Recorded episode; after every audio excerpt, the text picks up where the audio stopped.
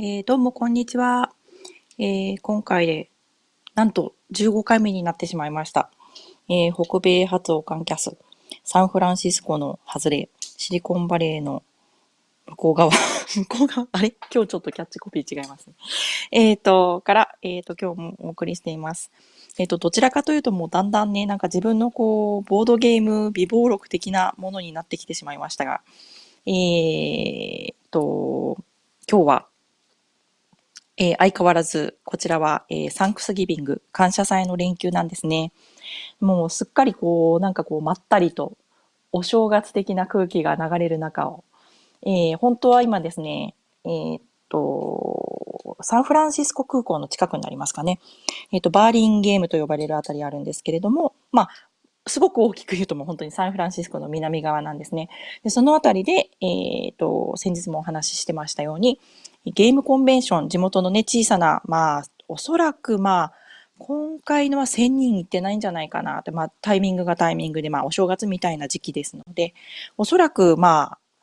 参加者いるとして、多分まあ数百人程度、かなりこじんまりとしてると思うんですが、コンベンションがあったんですけれども、うちのですね、8歳児が風邪をひきまして 本当はね、あの、覗きに行こうかなと思ってたんですけれども、ちょっと会えなくですね、もうあの、自宅で、まあ本当に、えー、家芸状態になってしまっています。ちょっとまあ、ちょっとね、もう子供がね、あの、病気するとね、もうなんかちょっと、軟禁状態じゃないですけど、母親としてはもうちょっとどこにも行けないような感じなんですけどね。でもさっきちょっとちらっとだけ、えっ、ー、と、どうしてもうち最近ハムスターを飼い始めたんですね。えっ、ー、と、なんだったっけな。えっ、ー、とね、確かあれ、ジャンガリアンハムスターのなんかこう一種だ。ロボ、ロボジャンガリアン？ロボ、あれ？まあ、とにかく、まあ、通称ロボちゃんという、まあ、ハムスターがいまして、で、結構すごい、あの、よく寝るし、よく動くハムスターなので、まあ、小さな檻ではかわいそうだよね、ということで、えっ、ー、とね、あ、ロボロフスキーハムスターですね。ロボロフスキーハムスター、そんなのいるんだな、感じなんですけれども、えっ、ー、と、で、こう、なんて言うんですよね。だいたいま直径10センチぐらいのプラスチックのボールに、えー、蓋がついててで、そこからですね、ハムスターを中に入れてやって、蓋をすると、ハムスターがこうね、中で歩くとですね、コロコロコロコロ、まあ、どこへでも転がっていくけど、人間が見失わないぞっていうね、そういうこう、歩行器具じゃないんですけれど、そういったものがあるんですよね。ご存知の方はご存知かもしれません。で、それを、まあ、買おうということで、ちょっとだけ最近、夕方出かけてきたんですけれど、近所に。あの、ものすごい混雑で、今日はもうご存知の通り、まあ、ブラックフライデーのいわゆるまあフライデーに当たってしまったものですから、あの、ターゲットとかですね、えー、いくつか小売店がこう、集まっているショッピングエリアみたいなとこだったんですけれども、駐車場が、スポットが見つけるのが大変で、もう全部もういっぱいなんですよ。だから、ああ、どうしようどうしようって言いながら、ちょっとこう、お店の裏手のですね、従業員さんたちが止めるんじゃないかなみたいなエリアに 無理やり車を止めて、えー、ハムスターのその歩行器具みたいなですね、そのハムボールとうちでは呼んでるんですけど、ハムボールを買ってきました。という感じで、えー、本当にもうまったり過ごしています。でね、日本も今日は、えー、土曜日だと思うので、皆さんね、お仕事の方、なんかちらっといらっしゃるような感じでしたけど、お仕事されてる方もいらっしゃるかもしれない。ゲーム会にどうやら行かれてるような方もいらっしゃるかもしれない。あとはお子さんのね、あの、イベントがある方もいらっしゃったりとかですね。まあ、皆さん様々にお過ごしのようで。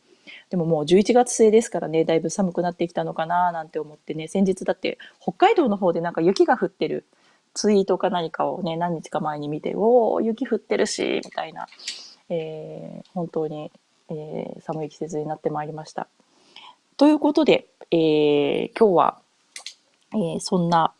えー、お休みムードの中を、先日散々物議を醸し出した トランスアトランティックを、いよいよリベンジ戦ということで、えー、あ、やっぱり、あ、やっぱシグナスさんそうなの、普通に降ってますよって、もうね、そう、そうですよね。北海道はもう降りますよね。私も昔その住んでた寒かった地域はですね、もう今頃もうほとんど真冬でしたから、ね、もう想像すると結構、おー、みたいな。でも、でも、なんか有名な話だけど、雪国って、雪国の方がお家が暖かいんですよね。で、カリフォルニアに今こう越してきたんですけれど、逆にこう夏を涼しくするために、ものすごくこう、隙間風、隙間風状態の家が多いんですよ。で床もこうフローリングとか、えー、あとは石のタイル張りなんかになっている家が結構多いんですよね。っていうのが、その方が涼しいからなんですよ、夏に。なんですけど、もう冬は、スリッパをですね、その、あのー、本当カナダの国境に住んでた時ぐらいの分厚いスリッパを履いていないと、足が冷えて冷えてたまらなくて、で、本当になんかこう、安不審じゃなく、本当にもう、多分夏に、夏を快適に過ごすために最適化されてて、カリフォルニアの家ってものすごく寒いんですよね。で多分断熱材も、あの、屋根は入ってると思うんですよね。だけどね、多分ね、あまりこう、あの、外壁側とかね、入ってないと思うんですよね。めちゃめちゃ寒いんですよね。なんで、あの、あの雪国の室内だったらもう逆に T シャツで大丈夫みたいな あの、あの暖房が懐かしいですね、なんか。で、まあ、話はそれましたが、話はそれました。すっかりそれました。えっと、トランスアトランティックです。で、えっと、本当にもう前回は、のゲーム会でまあやってみようということで、えー、 open the box としてみたものの、まあ、ものすごいあの、悲惨な状態な、そのね、まあ一緒にね、あの、プレイしていたおばさんというか、まあ女性の方が脱落するわ、まあね、あのもうこれどうなってるのよとなって、まあうちの子供もこんなね、こんなゲームプレイするんだったら、ミミズはどこだをソロプレイの方がまだ100倍マシだみたいな問題発言が飛び出すような、まあ惨事になってしまったんですけれども、えー、まあ結局ね、まあ準備不足だったのかなっていうのと、あとは、まあ、やっぱり、あの、何度も繰り返してすみません。だけど、やっぱりちょっと、あのー、他のゲームとさ、比べてみても、ルールブックが、まあ、わかりやすく、安いとは、まあ、決して言えないような感じだったっていうのは、まあね、まあ、事故ですよね。早い話が事故だったんです。なんですけれども、やっぱりそれじゃちょっとね、まあ、自分的に悔しいっていうのもあるし、やっぱりゲーム作っているね、人たちっていうのがやっぱりいるわけじゃないですか。ちょっとそういう出会い方で、あの、このゲームはよ、ね、ちょっと、ええー、あの、ちょっと not for me っていう風に突っぱねてしまうのも嫌だったんで、えー、今回、まあ、ツイッターの方でも様々な方々にですね、あの、広島の倉さん、えー、あとは、えー、と、漢字の翔さん、あとは、豊さん、などなど、えー、もうプレイをね、すでにされた方たちの、えー、情報を参考にさせていただいたり、あと今日は、きちんとですね、えー、ボードゲームギークの方で、えー、アップされていました。解説をきちんと見ました。それがまあ1時間40分っていうですね、かなりのまあ長い、あの、ものすごく恐ろしいビデオなんですけれども、1時間40分きちんと解説してくださる、そういうね、素晴らしい既得な方もいらっしゃるんですよね。まあこの、この世界にはね。まあありがたやーって思いながら、こう、あの、こうね、飛ばし飛ばし見てたんですけれど、それでかなりその、自分なりにこうつっかえていた場所っていうのがかなりですね解決しまして特にまあつっかえていたのがあの確認した方がやっぱ船のその結局まあトランスアトランティックまあ船を買,、ね、買っていくんですよね。その帆船から始まってまあ蒸気船に至るまで。そのどんどん年代別にですねえー、まあ時代の最先端を言っていた。まあ、大型の、まあ、客船だったりとか、まあ、貨物船だって、まあ、そういった輸送船ですよね。でそういったものを、まあ、どんどんこう自分がまあ言ったらその船会社のオーナーのような立場になってどんどんこう新しく購入して投ね市場にこう投入していくようなですねそういった作りになってるんですね。でその船の流れっていうのがえこれでいいのかなってなっていうのがあっ、特にその、やっぱりその、あの、一番ルールブックで分からなかったのが、じゃあ、その、ね、船が、その盤上から消えていくときに、まあ、一つの経路は、まあ、ドックですね。ドックにまあ入ってしまうっていう流れが一つ。あともう一個、まあ入りきらなかった場合ですとか、まあ、一部のケースには、まあ、スクラップされてしまうんですけれども、ちょっとそのあたりの処理がですね、なんて言うんだろうな、こう、しょもちろんまあルールにそう書いてあるのはわかるんですけれど、じゃあそれがそのゲーム全体のやっぱりそのフローとか、その、えー、ストーリー付けの中で一体どういう位置づけがあるんだろうっていうのが本当にわからなかったんで、そのあたりをですね、本当情報を補いながらやっていった感じでしたね。で、えっ、ー、と、今回はすごい、えっ、ー、と、まあ、そういった意味では、え、非常にスムーズに、え、進みまして、ゲームとして一応きちんと、あのー、ね、ゲーム作ってくださった、まあ、デザイナーさん、その他もろもろのね、皆さんに、まあね、あのー、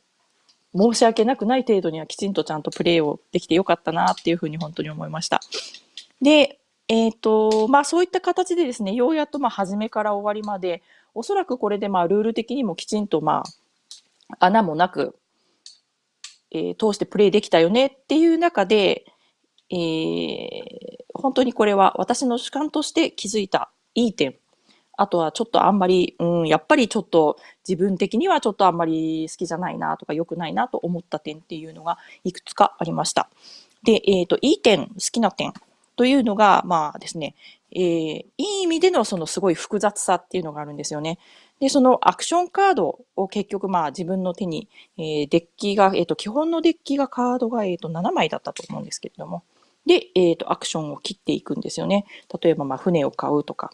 えっ、と、あとは船に、まあ、輸送させて、え荷物を、ね、そうですね、輸送が起こることで、まあ、収入に、が得られるんですけれども、そういったアクションをまあ一つ一つ切っていく、まあ、イメージで言うと、まあ、コンコルディアをやったことがある方はまあそういうイメージですし、あとは例えば結構そのアクション切るって、まあね、様々なゲームであれかもしれない。一番結構自分的に感じが近かったのは、あの、サンファンとか、ああいったカードゲームですね。ああいうイメージも結構近かったですけれども。で、えっ、ー、と、その、えー、アクション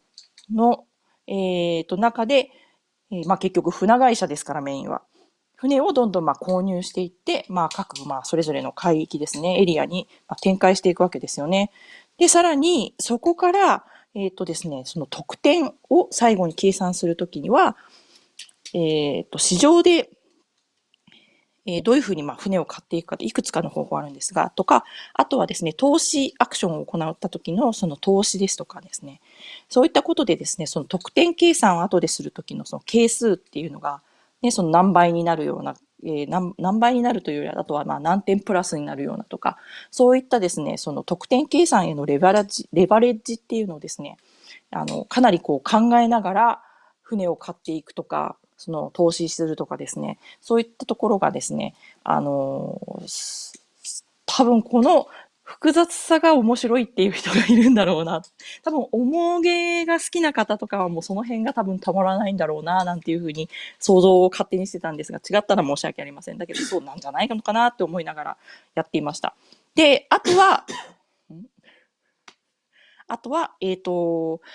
いい塩梅に、その中程度の、まあ、抽象化というのがなされていて、えっ、ー、と、まあね、前回はそのマップ、そのね、なんでトランスアトランティックっていうのに、そのじゃあ、世界地図的なマップがないんだっていうことをまあ言ってたんですけれども、逆にそのマップにしないマップを取り払うっていう中での、まあいい塩梅にその中程度のですね、抽象化、アブストラクト化みたいなものが起きていることによる、まあ、それによるかなりまあその知的なですね、その面白さとか刺激っていうのはあるのかなっていうのは思いました。で、なんですけれども、まあ、一方で、えっ、ー、と、逆にその、まあ、すべてがですね、どっちかというと、まあ、コインの裏表みたいな感じの出方なのかなと思ったんですが、まあ、逆にその複雑さが、その言ったらですね、その得点を得るために取らなければならないアクションっていうのが、まあ、結局、まあ、何点にもこう、及んでるわけなんですよね。なので、そこがすごい、こう、まどろっこしいっていう感じが、特にまあ、中盤に出てきてしまう。で、それがなんでまどろっこしいのかなっ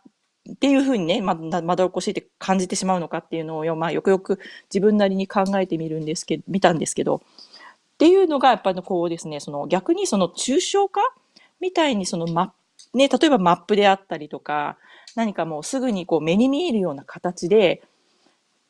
自分の、例えばその勢力域が拡大しているだとか、すごい自分の手が伸びているとか、得点がどんどん増えているっていうような感覚っていうのがですね、すごくこう直に分かりにくくなっている。で、っていうのがあるんじゃないかなと思いました。で、点数計算も結局だからやっぱりストレートじゃないんですね。何かをその場ですぐ取ったから何点とかそういった仕組みではなくなっていて、まあもちろんね、例えばね、まあ自分がまあ船を買ったらまあそれで一つのたね、あの、得点源になるわけなんですけれども、それだけじゃなく、やっぱり後で結局じゃあ、えー、何艘の船が、えー、ドックの方にね、まあ結局リタイアして入ってしまったのかとか、その自分がじゃあ何色のですね、その船の色があるんですけれども、5色。えー、で、その、えー、青、緑、黒、赤、白ですね。で、そちらに応じたまたその、えー、物資のですね、物資への投資みたいなものとかが、こう複雑に絡んでくるわけなんですよ。なので、なんかこう、自分、あれって今これ船買ったんだけど、投資したんだけど、あれ、これで私いいんだよね。いいんだよね。OK なんだよね。得点できてるよね。みたいな感じがですね。多分こう、私みたいな、やや結構ね、まあ、あの、中程度ぐらいが好きみたいなですね。ぬるい人にとっては、こう、なんとなくこうね、実感がこう湧きにくいのかなっていうところが、えー、感じられました。で、あともう一個こちら、えっ、ー、と、もう一点は、ちょっと非常に気になったのが、えっ、ー、と、これ今日も、えっ、ー、と、ツイッターの方で思わずツイートしてしまったんですけれども、写真付きで えっと、非常に視認性がちょっと良くないんじゃないのかなっていう、えー、点が挙げられますね。で特にこの先ほど、えーと、お話ししたその5色なんですけれどね、そのうちの、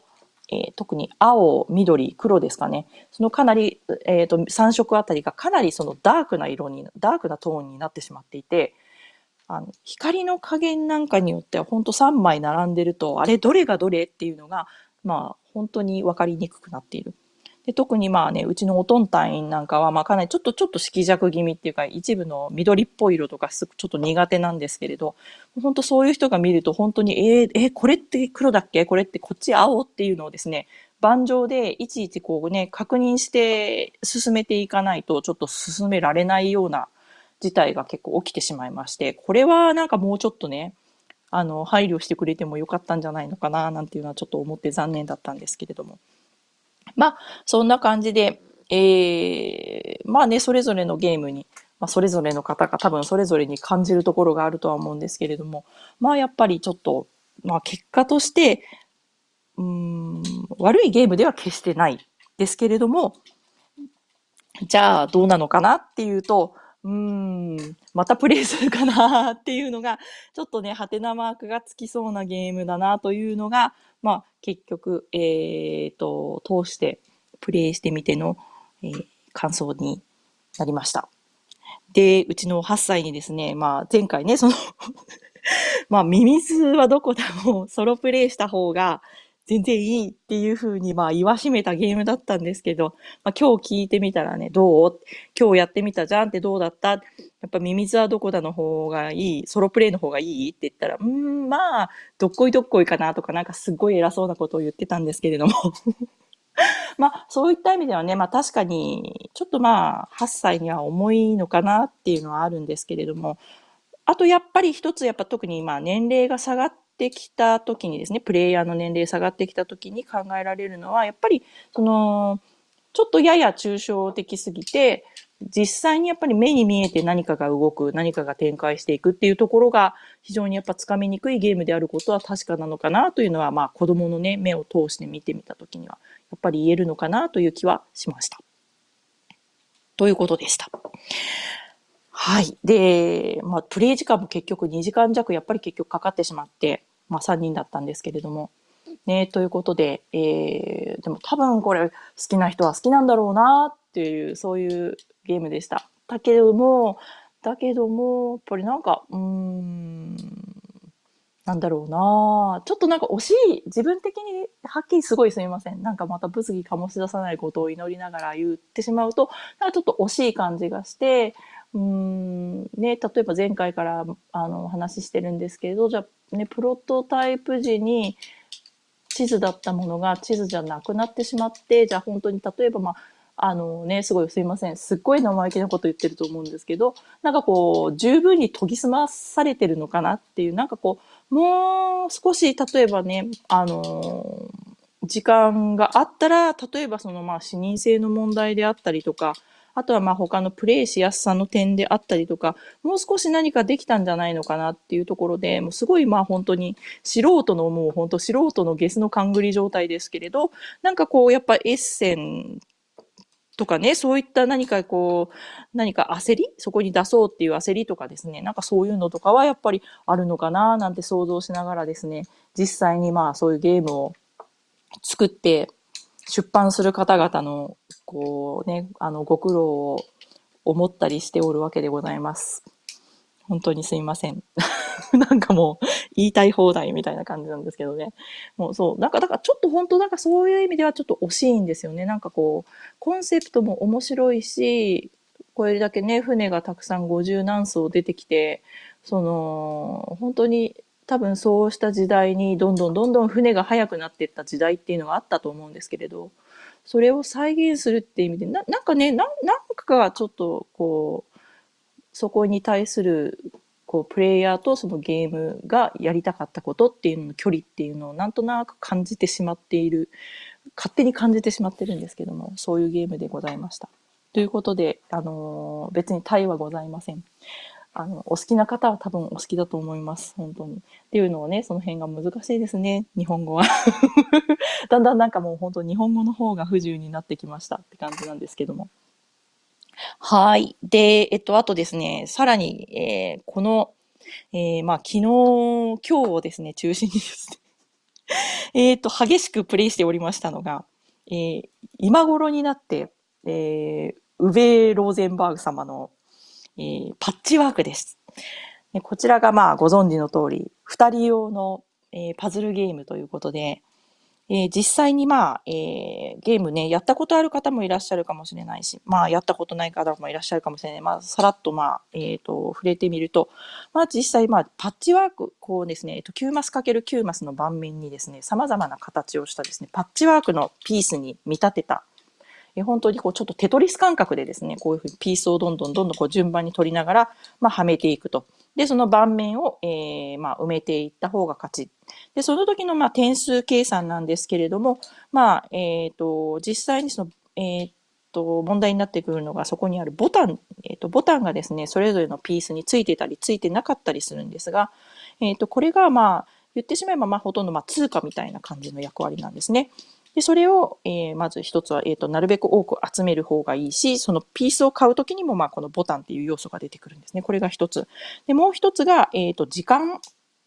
砂時計マークの時間っていうのが、まあ、第2番目の要素になってきます。で、えっ、ー、と、こちらの時間っていうのも各ピースの上にえー、ボタンと一緒にですね、2つ書かれてるんですね。ですから、ピースの上には、えー、ボタンマークと、えお金に当たるボタンマークと、あとはまあ、時間マークっていうのが書かれていて、まあ、そちらのまあ、2つを費やしながら、えー、と、あまりまあお金を減らしすぎないように、けれどもまあ収入は増やしつつ、で、時間もですね、えっ、ー、とですね、一つこう、二人用なんで、その 9×9 の、えー、ボードというのがまあね、一つ、一人一人目プレイヤー、あと二人目のプレイヤーの分とあって、三番目のボードがあるんですね。で、そちらのボードが、まあ言ったらですね、こう、あの、渦巻きの形に進んでいきまして、それがですね、その砂時計一目盛りずつですね、まあ、えー、区切られていて、まあ、どんどんこう、すごろく的にですね、えー、中心へ中心へと進んでいくことで、まあ、最後の真ん中に達してしまったところで、えー、時間切れっていう風になってしまいます。で、その、えっ、ー、と、その時間ボードの上に、まあ、ボーナスポイントみたいなものがありまして、で、そこでですね、そのボタン印のまあボーナスポイントなんですが、そこを通るごとに自分の盤面に、えっ、と、すでに集めた、えー、そのピースにくっついているそのボタンの数っていうのが、そのまま、えー、と収入として、えー、とボタンを受け取れるようになってます。で、このですね、えー、と結局で、そうだ。で、ボードを埋めて最後の得点計算は、その稼いだ手元にあるボタンイコール、まあ、お金の数と、そこからですね、埋まらなかった盤面ですね。盤面、その 9×9 の埋められなかった部分っていうのが、1マスあたり、えー、マイナス2点計算でマイナスされてしまうんですね。なので、その、えー、貯めたボタン、マイナス、その、えー、埋められなかったマスの数の差し引きで最後に勝敗が決まってくるっていうようなゲームになってます。うまく伝わったかわからないんですが。で、まあ、とにかくですね、まあ、えっ、ー、と、お伝えしたかったことは、まあ、結局その、えっ、ー、と、収入ですね、収入のボタン、あとはその時間の賢い、まあ、使い方。で、えっ、ー、と、あとは、じゃあ最後にマスを残さないように、まあ、うまく埋めていくっていうあたりの、まあ、そのあたりの結局、まあ、バランス計算になってくるんですね。なんで、この、やっぱりこう、う、うべ、うべ様はすごいね、やっぱ様がついてみんな呼ばね、呼んでるくらい、やっぱさすがうべ様はうべ様だなっていう感じでですね。あのー、なんでこのゲーム本当早く買わなかったんだろうって感じなんですけれども。で、うちのですね、あの、おとん隊員が、なぜかこのゲームがものすごく苦手なんですよ。で、通算、あれ？私と10回やってですね、今回やっと10戦目で、えー、勝利しました。えー、おとん隊員が。私が任されました。ね、最後はまあね、24対マイナス8ということで、まあ、華麗に、華麗に勝ったんですけれども、まあ、それまでですね、ずっとです、ずっとマイナス点だったんですよね。で、ね、えー、って、まあ、他のゲームをやった時はうちでゲームすると、まあ大体勝つのはまあ大体おとん隊員っていう感じなんですけれど、なん、なんで、こんなに、こんなにこの人が弱かったゲーム見たことないよっていう感じで、なんでなんだろう。で本人もですね、本人もうわーって思って、もう人生で多分1番か2番ぐらいにすごい苦手なゲームっていう風にですね、もう1回プレイした時にもうなんかもう断言しまして、なんかこう何を本当に何、自分が何をしていいのかがわからないらしいんですよね。こういう感じのがね。で、えーってなんで？とね、なんか熊牧場はやってたじゃんとか言ったら、熊牧場と全然違う。熊牧場はまあ自分が何を次の手で打てばいいのかがわかるし、大体まあ思った通りのね、ピースが取れる。そういったね、パズル系の似たようなゲームでも。なんですけど、こちらは、まあ結局ですね、その、えー、えー、と、机の上にこう、丸く円を描くようにですね、ピースがあってですね、で、そのピースが取れる、その順番っていうのがですね、こう、やっぱ少しずつ少しずつそのターンを取っている間にずれていくんですよね。なので、そう、かなりよくよく考えていかないと、どのピースが取れるかっていうのもですね、かなりこう、可変的になって、まあ、順序はあるんですけれども、そこがかなり可変的になってるんですよね。なんで、なんかそのあたりがすごい苦手らしいんですよ。で、もうそれでまあね、どんどんや、もう何回やっても勝てないので、とうとう、まあ、あの、ボードゲームギークでですね、検索した、あの、パッチワークを数学的に、えー、分析して、えー、モデル化した、そういう議論を、あの、ずっとですね、その、えー、綴ってあるスレッドの本を見つけましてですね、で本人がずっと読んでたんですよね。で、結局そこから、まあ、分かってくるのが何かっていうと、まあ、先ほどお話ししたそのボタンと、えー、その時間砂時計と、あとはその、まあ、えー、残りの、まあ、埋まっていないそのマス目っていうその3つの要素が、まあ、大体、こう、例えばじゃあ、その、それぞれの、なんていうんですかね。例えばじゃあ、ボタン一つの価値っていうのとか、えー、と、例えばその砂時計一つの価値っていうのがですね、えー、かなりその計算可能になってくる。なので、まあ、あの、私、本当に数学とか全然ダメなんで、あのー、ほとんどね、その辺は、あの、結構数学の概念とか好きなんですけれど、あの、その私、数の計算が嫌いなんですよね。実際にその、そろばんを弾く的なところが。で、なんで、あのー、なんですけど、うちのおとん隊員はそういうのが逆にそのすごくですね、その数字で結構このその辺帳尻合わせたいらしいんですよね。なんで今日結局それでそのやっとパッチワークっていうゲームのそのカレーなりの捉え方っていうのが分かってでその10戦目ですね、記念すべき、まあ、彼が勝利した10戦目をやったんですけれど、はっきり言ってですね、私が負けた原因っていうのは、まあ、まあ、まあね、奴が強くなったっていうのもあるかもしれないんですけれど、あの、プレイ中にですね、ずっとですね、こう、念仏のようにですね、念仏のようにですね、あの、待てって、分かった、分かったぞ、このペース、あの、このピースはなんとかで、ふんとかで、ボタンが一つでなんとかで、その、あとはそのボーナスが出るチェックポイントがあと残り 6, 6個あるから、これはなんとかでなんとかで、なんかこう 6× なんとかで、よしってこれは何点分に値するからどうのどうのっていうのを、言っていってですね、全部唱えるんですよ、口に出して。で、その、相手の思考をダダ漏れで、それをこう聞かされながら、言ったら私は自分の手を考えながら、相手のですね、その思考をですね、結局その追、追跡してるような状態になってしまって、ものすごい脳みそが疲れてしまって、もうそれで、多分ね、私、あの、別にあの、なんて言うんですか、負けたから、その、悔しくて、遠吠えしてるわけではなく、本当にあの、口に全部思考を出されて、全部逐一計算されたのでですね、かなり私の方がちょっとダメージを負ったっていう感じなんで、ちょっと今度、これはもう、あのね、向こうは勝ったと思ってるんですよ。私も任したと思ってるんですけれども、今度はもう一切合切、ちょっと口をですね、あの、閉じたままでプレイしてもらって、本当の勝敗を決めたいっていうのがすごい自分的にありますね。で、あ、今ね、あ、めんどくさいパターンとかって、そうですね。シグナスさんめんどくさいパターンって言って、あ、で、あ、ありがとう、あれ、あ、ありがとうございます。えっ、ー、と、ふ、ふ、フラットさんえっと、お名前はこちらすみません。なんて漢字をなんてお読みしたらいいんでしょう？京山さんとお呼びしたらいいのでしょうか？そうですね。選択肢をしっかり検討してから行動する人は、選択肢の数が爆発すると思考が追いつかない場合があります。直感で動く人は無意識に選択肢を絞ります。おっしゃる通りでございます。多分、多分そうですね。うちの多分組み合わせはそうなんだと思いますね。まあ、向こうがね、前者で、私が後者でっていうことで、私どっちかというとやっぱまあ直感かなっていうとこがあるんで、うん、本当ちょっとめんどくさいんですね。まあでもいいけれども、あの、あれですよね、これきっと、まあ、なんかね、あのー、ゲーム界あるあるとかにもなりそうかもしれないんですけど、あの、自分のその思考とか、その次の手をどうするとかっていうのを、やっぱりなんか口に出されるのはすごい嫌ですね。あれは本当に嫌だなっていうのをすごい思いましたね。なんで自分もあのね、まあ合わせてね、まあ人の振り見てなんとやらなんで、私もちょっとそういうのはや,、ね、やめようって思ったんですけれど、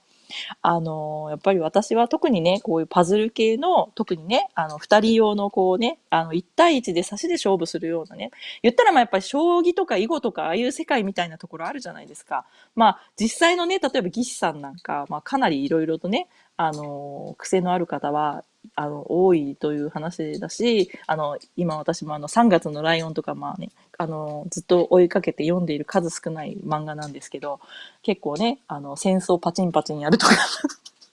いろいろあるそうじゃないですか。まあ、あれから比べれば、まあ、うーん、とか思いながらもですね、まあ、ちょっと今度は静かに、あの、きちんと対戦した上で、えー、公平にですね、やっぱりね、どっちが強いのかっていうのをですね、はっきりさせたいな、みたいな そんな気持ちがしております。ということで、あの、でも、まあ、でもね、きっとおそらく、これだけね、たくさん大勢、ボードゲームとかもね、してらっしゃる人がいて、まあ、それぞれの多分もう思考パターンからね、あのー、実際例えばお仕事であったりとか、まあ、それぞれのね、生い立ちの上でのそのバックグラウンドで、やっぱり例えばすごいやっぱ数字が強い人だったりとか、まあね、あとはなんかこう、さ確かにこういうふうにね、先が、こう選択肢っていうのがかなりこう有限で、目の前にこうはっきり見えてないとこうわからんねわからないっていうかそう決めにくいっていう人もいるのかもしれないしもうふわふわふわって何も考えないでね私みたいに結構ねああなんかこれあのー、あこの絵柄可愛いからこれみたいな風にしてね、え選んじゃってる人もいるのかもしれないですけれども、そのあたりがね、面白いですよね、その、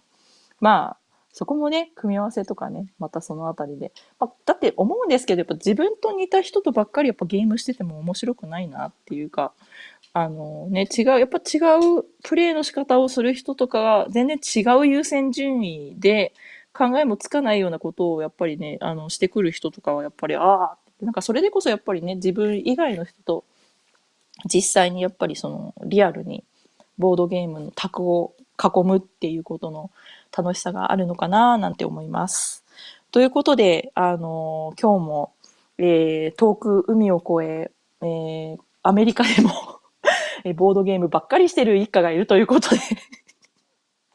えー、どうも、えー、お聞きくださってありがとうございます。で、えーえー、とそうですね。あとまあ2、3分ロスタイムということで、えー、なんかいきなり切ってしまうと、えっ、ー、と、なんか時間が多少ね、なんかこう、リアルで、リアルタイムで聞いてくださってる方との間、なんかこうね、あの、ズレがあるようなので、だいたいまあ2、3分どうでもいい話をという感じなんですけれども。えっ、ー、と、今日はそうだ、そのあと、えー、っとですね、散々 えー、パッチワークに興じた後は、えっ、ー、と、クイーンゲームズから出ているあの、テーベという、えー、遺跡発掘みたいなゲームをですね、えー、初めて、私は初めてなんですけれども、えー、プレイをしてみました。で、すごい面白かったです。なんか、あのー、逆にそのトランスアトランティックの後だったからかもしれないんですけれども、やっぱりこう、すごくわかりやすいんですよね。まあ、すべてがビジュアルで、まあ、あれももうこういうふうに、まあ、何都市かのこう、あのー、地図があって、で、実際にまあ、袋から、えっ、と、いわゆるですね、その、例えば、まあ、ツタンカーメンのマスクとかですね、ああいう感じのですね、まあ、考古学的なですね、その、発見品というんですか、あの、英語で言うとこのアーティファクトが入っているのと、あと、まあ、スカ、スカもいっぱい入っててっていうような、え、ー、と、このですね、えっ、ー、と、チップの方を袋から引くようになってるんですよね。なので、まあ、その本当に子供受けはすごい良くて、おお当たったみたいな感じでですね、おお出てきたツタンカーメンとかですね、なんかこう、で、あと、いろいろ、おおアガメムノンのマスクみたいなことを言いながら、袋から引いてたんですよね。で、さらにやっぱ地図の上もですね、えー、実際に、えー、ワンホップ1週間で各まあ都市の間ですね、各都市の間を移動していって、で、こう時間がどんどん、えー、1週間単位でえー、費やされていって、まあ、限られた2年半という時間の中で、えー、なるべく多く遺跡を発掘して、えー、発掘品を例えばまあ展示会で展示するとか、学学会で発表するとかですね。まあそういった、えー、形で点数を競い合うみたいなゲームで。なんかね、やっぱり、なんかなんででしょうかね。まあうちはまあ特に今は本当にあのー母育てがメインになってるような状態で、まあ、子供がね、大体の場合一緒にプレイしてるからっていうのもあるからかもしれないんですけれども、やっぱりなんかこういうふうにですね、やっぱ分かりやすいゲームっていうのが 自分自身もやっぱりだんだんなんかこう、なんか好きになってきたっていうところがあって、あとそれかわからないです。なんかだんだんアメリカが長くなってきてですね、その、なんて言うんでしょうね、こう、なんあるじゃないですか。こう、白でもない、黒でもない、そういった、こうね、あのー、何か、こう、ぼんやりとした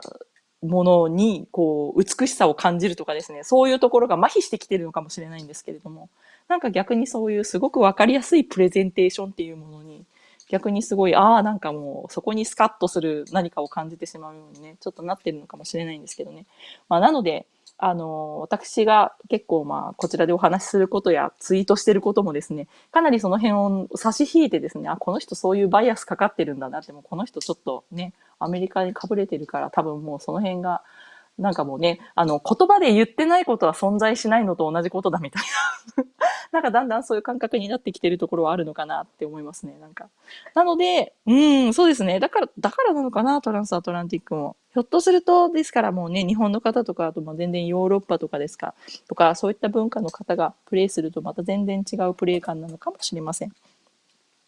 ということで、えっ、ー、と、今日も本当に、えー、なんかすごいですね。なんか喋り続けて、第15回ということで、自分でも信じられないんですけれども、でも結構ですね、なんかもう、なんかこう、本当にお話、こういうふうにさせてもらうことで、どんどんやっぱり自分の頭の中もまとまってくるし、逆にこう、ただプレイして、はい、それでさようならっていうふうにですね、こう、一つ一つのボードゲーム作品が後ろへどんどんこう流れすぎてしまうっていうよりは、すごくこう、やっぱり自分の中で、こう、独特のね、位置づけみたいなのをこうやって持ちながら、なんかこう、言ったらアルバムにね、1ページ1ページ、その思い出を別にその、いい思い出も悪い思い出も閉じていく作業のような不思議な感覚がしています。なので、あのー、そういった意味ではもう、あのー遠慮なくどんどん喋り続けていこうと心に決めました。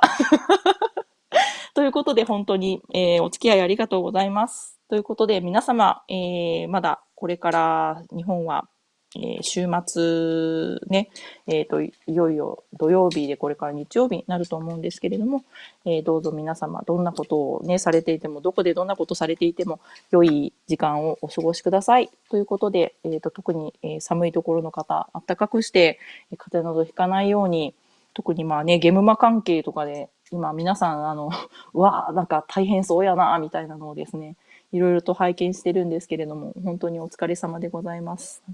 大変ですね。やっぱもう本当、人、人仕事、人仕事じゃないですね。人仕事じゃない、あれは100、100仕事じゃないです。本当に、本当にお疲れ様ですということで、なんかね、体調を崩されている方とかね、なんか、あの、ちらっといらっしゃるみたいだったんで、本当にお大事にされてください。ということで、今日もありがとうございました。それでは、失礼します。